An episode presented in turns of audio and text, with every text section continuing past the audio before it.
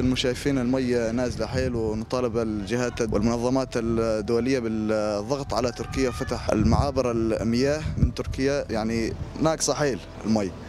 وإذا ما فتحتها تركيا راح يصير عندنا جفاف وراح يصير عندنا كارثة إنسانية كبيرة يعني. هذا صوت محمد من سكان مدينة الرقة السورية. إحنا واقفين بسد نهر الفرات نعاني نقص كثير في محافظه الرقة. والنهر متلوث. مية بالحيل صايرة وسخة وبلشي حدا يشوف لنا الموضوع هذا بلشي حدا يشوف لنا شلون نظبطوا لنا الوضع. وهذا صوت عبود أيضا من سكان الرقة. أكثر من 100 عائلة كلها تنتهي. اللي عنده على الجاموس عن جاموس. اللي على أسماك اللي بالأهوار على الأسماك اللي على الطير على الطير. يعني لا راح الماي انتهت الشبايش والله ما طالبنا أهل لو شيء منسوب شيء قليل للأهوار يعني بحيث بس يحيي المجاري كلش كافي. وهذا أحمد جعفر صاحب ماشية من سكان الأهوار العراقية. محمد وعبود وأحمد يحكون لنا عن مأساتهم مع جفاف نهر الفرات الذي أثر على محاصيلهم وكل مفاصل الحياة حولهم. يحكون معاناتهم مع جفاف أكبر مستنقع مائي في الشرق الأوسط فسوريا تعاني من نقص الموارد المائية بسبب تركيا. أما العراق فيعاني بسبب تركيا وإيران. وهذا ما سنتحدث عنه في حلقة اليوم من بودكاست في عشرين دقيقة. أهلا بكم معكم براء صليبي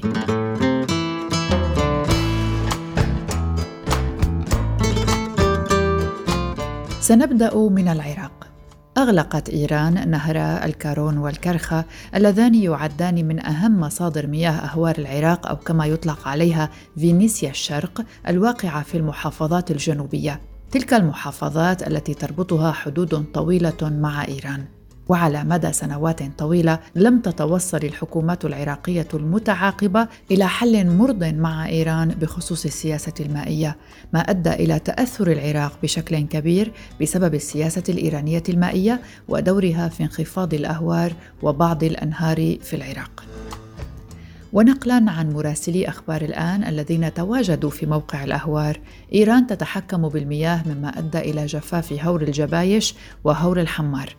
قبل الحديث عن التجفيف المتعمد.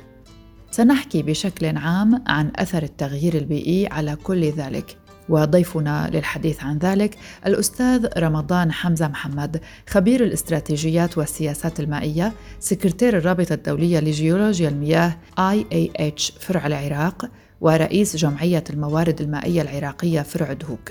نبدأ كما ذكرت من التغير المناخي. في الحقيقة تغييرات المناخ التي اجتاحت المنطقة ساهمت في زيادة تردد موجات الجفاف حقيقة موجات تؤثر على الواقع المائي والزراعي والبيئي في المنطقة بشكل كبير جدا. كون المنطقة أصلا تعاني من سوء في إدارة المياه. وبالنسبة للعراق خاضت ثلاثة حروب وهذه الحروب أثرت على البنى التحتية للقطاع المائي والزراعي بشكل كبير. وسوريا دخلت حرب أيضا. هذه آه، من الأسباب التي أثرت على تدهور البنى التحتية للقطاع المائي. ومما زاد في ذلك أن تكون مشكلة المياه وأزمة المياه تحول إلى معضلة مائية أنه دول الجوار المائي بحكم ضعف النظام السياسي في العراق وكذلك في سوريا إلى الاستحكام والاستحواذ على حصص العراق وسوريا المائية وتحكم الشبه الكامل في إطلاقات المياه. التجفيف والجفاف قصة قديمة ومستمرة.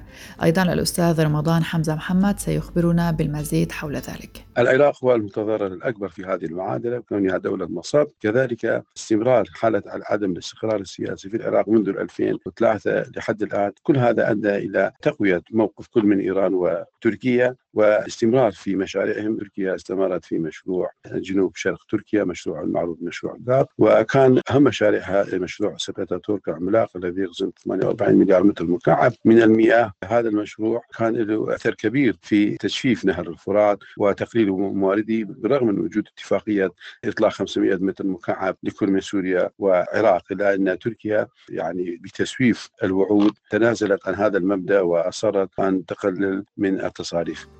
ماذا فعلت تركيا وإيران حتى أوصلت المنطقة إلى هذا الجفاف؟ في 2020 أكملت تركيا مشروع إليسو وهناك مشروع آخر ملحق به يسمى مشروع الجزرة فبإكمال مشروع إليسو والجزرة كمنظومة أنا شخصيا سميتها منظومة خانقة للعراق. تصاريفنا هذه هي الأخرى تصاريف قليلة جدا لا تفي مقدرات تعبئة أو إملاء سد الموصل الذي يخزن 11 مليار متر مكعب من المياه والذي يعتبر الخزان الاستراتيجي لوسط وجنوب العراق. إيران أي من طرفها هذه السنة الجافة أحكمت السيطرة على نهر ديالى وكانت التصاريف صفر. يعني وهذا ما ممكن لا في العرف الدولي ولا القانون ولا حسن الجيرة ولا يعني في أي منطق لا يقبل أنه أن تجف الأنهار. المسؤولين في كل من تركيا ومن إيران يصرحون بأن أي قطرة مياه تدخل ضمن حدودهم هذه تعتبر ضمن سيادة هذه الدولة وهذا خطأ. الأنهار لا تعرف الحدود الأنهار حق إنساني ويجب أن يكون هناك معاهدات وحقوق تاريخية.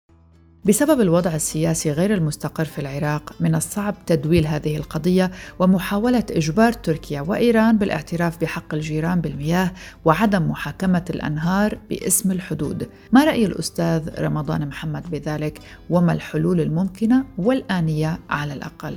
مع الأسف إنه تركيا وإيران وضعت المياه في رأس أجندتها السياسية على العراق في المقابل أن تضع المياه في رأس أجندتها التجارية مع كل من هذه الدولتين. لهذه الدولتين ميزان تجاري كبير جدا مع العراق باعتبار ظروف العراق ساعدت على زيادة الاستيراد دون التصدير إليهم. فالعراق سوق رائج للبضائع التركية والإيرانية والعراق يستطيع من خلال هذه المعادلة إدراج ملف المياه أن يكون هناك تصاريف معينة يتفق عليه تطلق في عمودي نهري دجلة والفرات مقابل اتفاقات تجارية والسماح السماح للشركات التركية والإيرانية للعمل في العراق أو استيراد منتجاتهم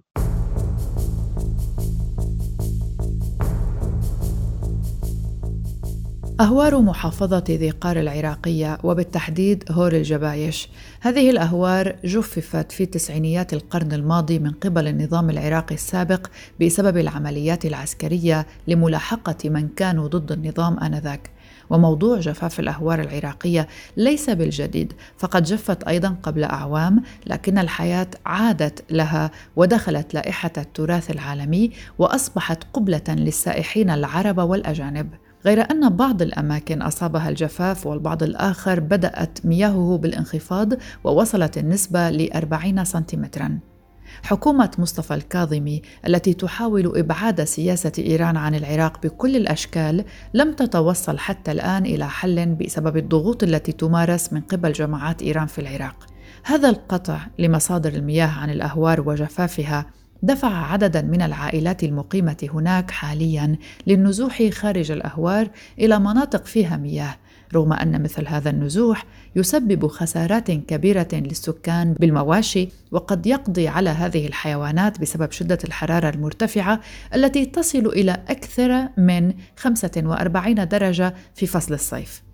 الناشط البيئي بديع الأسدي قال إن السكان تنتابهم الحسرة والألم بسبب إيران وسياستها التي تسبب المشاكل والفوضى للمجتمع العراقي وهذه الأهوار هي مصدر رزق للكثيرين وهم الآن اضطروا إلى خسارة مكانهم وعملهم وهم عاجزون عن المواجهة بسبب أذرع إيران في جنوب العراق. حتى وصلوا إلى مرحلة لا يستطيعون التكلم عن إيران بأي سوء خوفا من جماعات إيران المسلحة في العراق. مسؤول منظمة جلجاموس أو جلجاموس للتراث والأهوار علي المسافري أيضا شاركنا وقال طبعا انخفاض مناسيب المياه سيؤدي إلى نزوح العوائل الساكنة في الأهوار إلى مناطق أخرى وسيؤدي أيضا إلى استنفاذ الخزين الاستراتيجي للمياه اللي يعتمد عليها العراق.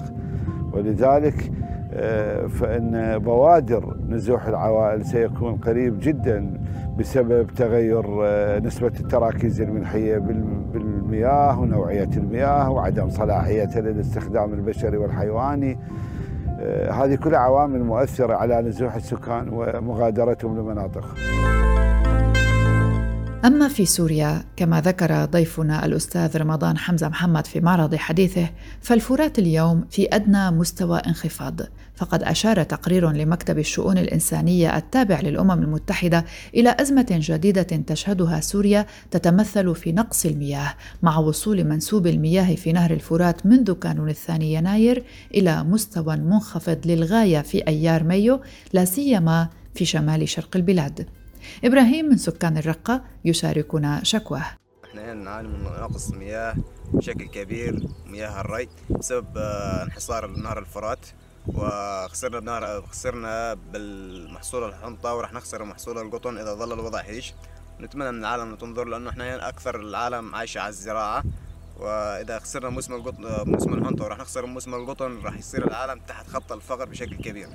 مشاهد وأخبار صادمة تصلنا من نهر الفرات في سوريا الذي يعد الشريان الأساسي لتغذية المنطقة بمياه الشرب والري وتوليد الكهرباء. لكن قطع تركيا للمياه عن المنطقة أثر على تدفق النهر بشكل كبير ما أدى إلى استياء المزارعين من الوضع الذي لا ذنب لهم فيه. ويؤثر هذا الانخفاض على إمدادات مياه الشرب أيضا والإنتاج الزراعي وإمدادات الكهرباء بشكل كبير وفق التقارير. حيث يعتمد حوالي خمسة ونصف المليون شخص في سوريا على نهر الفرات لمياه الشرب والري. المزارع أبو محمد سيحكي لنا كيف يؤثر ذلك على زراعتهم. طبعا يأثر علينا على مزروعاتنا كلها كافة تقريبا عرفت علي؟ يعني من نزل المزروعات إحنا جال نسقي كله على النهر يعتبر كل سقايتنا على النهر. طبعا من نزلت إحنا هنا مغرزين على فرضا 10 امتار من نزلت منسوب أقل من 10 امتار ما يسحب عندنا الاطرمات والميتورات عندنا هون ما تسحب مية. عبد الله وهو مزارع أيضا سيشاركنا مأساته. المية محجوزة من هذول من عند الأتراك مو هم المنزلين المية. يعني شيء اتراك شيء يسوون إحنا كشعب يعني. مو مرادين على أكبر منا مو مرادين هذول. هم قصدا يعني مشان يحرمون يعني عقوبة يعني عقوبة بالمي نطالب الأمم المتحدة والمنظمات الإنسانية وكل العالم إنه يعني يحاولون إنه هذول ما يقطعون علينا المي. إنه المي هي الحياة يعني بالنسبة للبشر والأرض وكل شيء يعني. وإحنا نطالب المتحدة وكل العالم المسؤول عن هذول اللي يقطعون المي. يواجه سد تشرين في محافظة حلب وسد الطبقة في محافظة الرقة يواجهان إغلاقا جزئيا على الأقل بسبب نضوب منسوب المياه مما يعرض حوالي ثلاثة ملايين شخص لخطر فقدان الكهرباء. كما سيتأثر الإنتاج الزراعي والأمن الغذائي في شمال شرق سوريا حيث تقلصت بالفعل كمية إنتاج القمح والشعير في عام 2021 من المتوقع أن يصل إنتاج القمح إلى حوالي 500 ألف طن عام 2021 مقارنة ب 850 ألف طن عام 2020 في الشمال الشرقي. المهندس حمود الحمادي الإداري في ست تشرين يشرح لنا حجم الكارثة. أول شيء نحن في عنا مخزون ماء استراتيجي. الغاية الأساسية منه هي الشرب. بعد الشرب في عنا الري. بعد الري في عنا توليد الطاقة الكهربائية. حاليا آه نزول المنسوب أدى إلى انخفاض كتلة البحيرة إلى النص. هالشيء أدى إلى زيادة تركيز السموم اللي موجودة في المي. ناتجه عن مخلفات الصناعة مخلفات الصرف الصحي اللي عم تضخ بالأنهار آه فأثر تأثير مباشر على مياه الشرب. مثل ما بتعرفين إنه أغلب المناطق هون ما في محطة معالجة للشرب. عم تشرب من سرير النهر مباشرة. في عندها هلا مشكلتين. المشكلة الأساسية زي إنه المياه صارت يعني شبه سامة تقريبا يعني. أو ما نقول شبه سامة بدنا نحكي إنه صار تركيز السموم فيها بشكل عالي. هذا كناحية. الناحية الثانية آه مضخات صارت شراغات اللي بتسحب المي صارت أيضا خارج الخدمة. لأنه انخفض المنسوب 4 أمتار على مستوى أفقي يجوز راحة البحيرة شيء 200 متر. هذا الناحية الثانية. الناحية الثالثة الزراعة. نحن في فصل الشتاء. المفروض يعني ذروة موسم الري. هلا راح نوقف عن الزراعة؟ راح نوقف عن الري؟ راح تتأثر المحاصيل؟ فقدنا الأمن المائي راح نفقد الأمن الغذائي كذلك.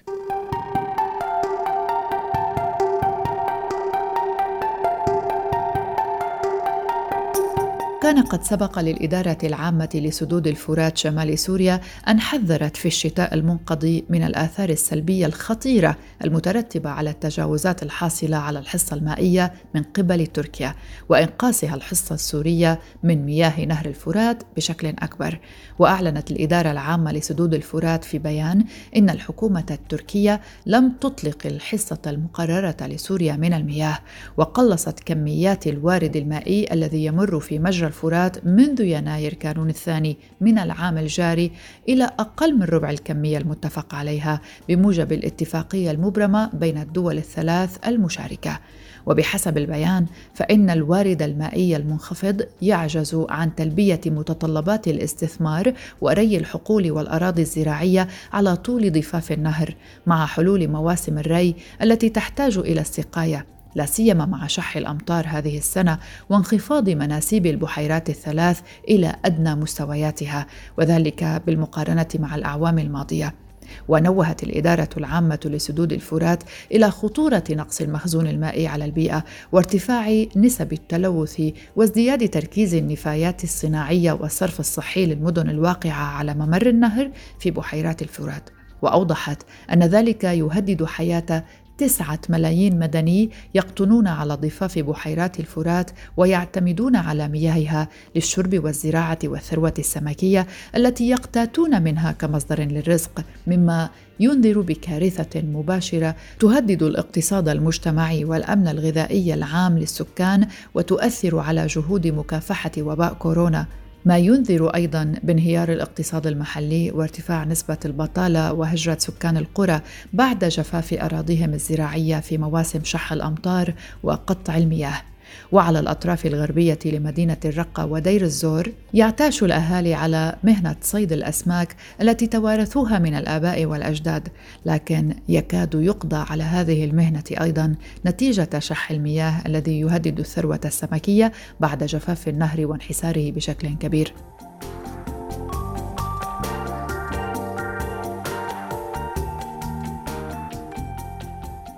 ودفع ذلك العديد من الصيادين إلى ترك المهنة التي كانت عامرة كأسواقها بالسمك بمختلف الأنواع وكان الصيادون يعتمدون عليها في معيشتهم والعديد من الصيادين افتتحوا مشاريع لتوريد الأسماك الطازجة إلى الأسواق المحلية في الحسكة وحلب وغيرها.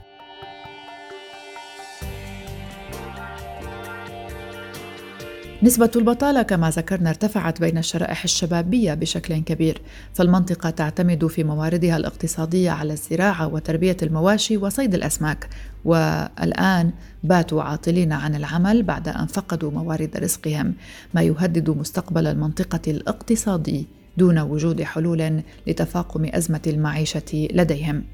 أيضا عدم ضخ الكميات الكافية من مياه نهر الفرات وملء بحيراته يهدد بانقطاع التيار الكهربائي وعدم توفره لسكان المنطقة ما يؤثر على محطات الري التي تحتاج لتوفر الكهرباء بكمية جيدة لتشغيلها. الإدارة العامة لسدود الفرات دعت كلا من الأمم المتحدة ومجلس الأمن ومنظمة الصحة العالمية والمجتمع الدولي والمفوضية السامية لحقوق الإنسان واللجنة الدولية للصليب الأحمر والمفوضية السامية للأمم المتحدة لشؤون اللاجئين دعتهم جميعا إلى التدخل والضغط على تركيا للالتزام بالقانون الدولي والتوقف عن الاستحواذ على الحصة السورية من المياه والتلاعب بمنسوبها.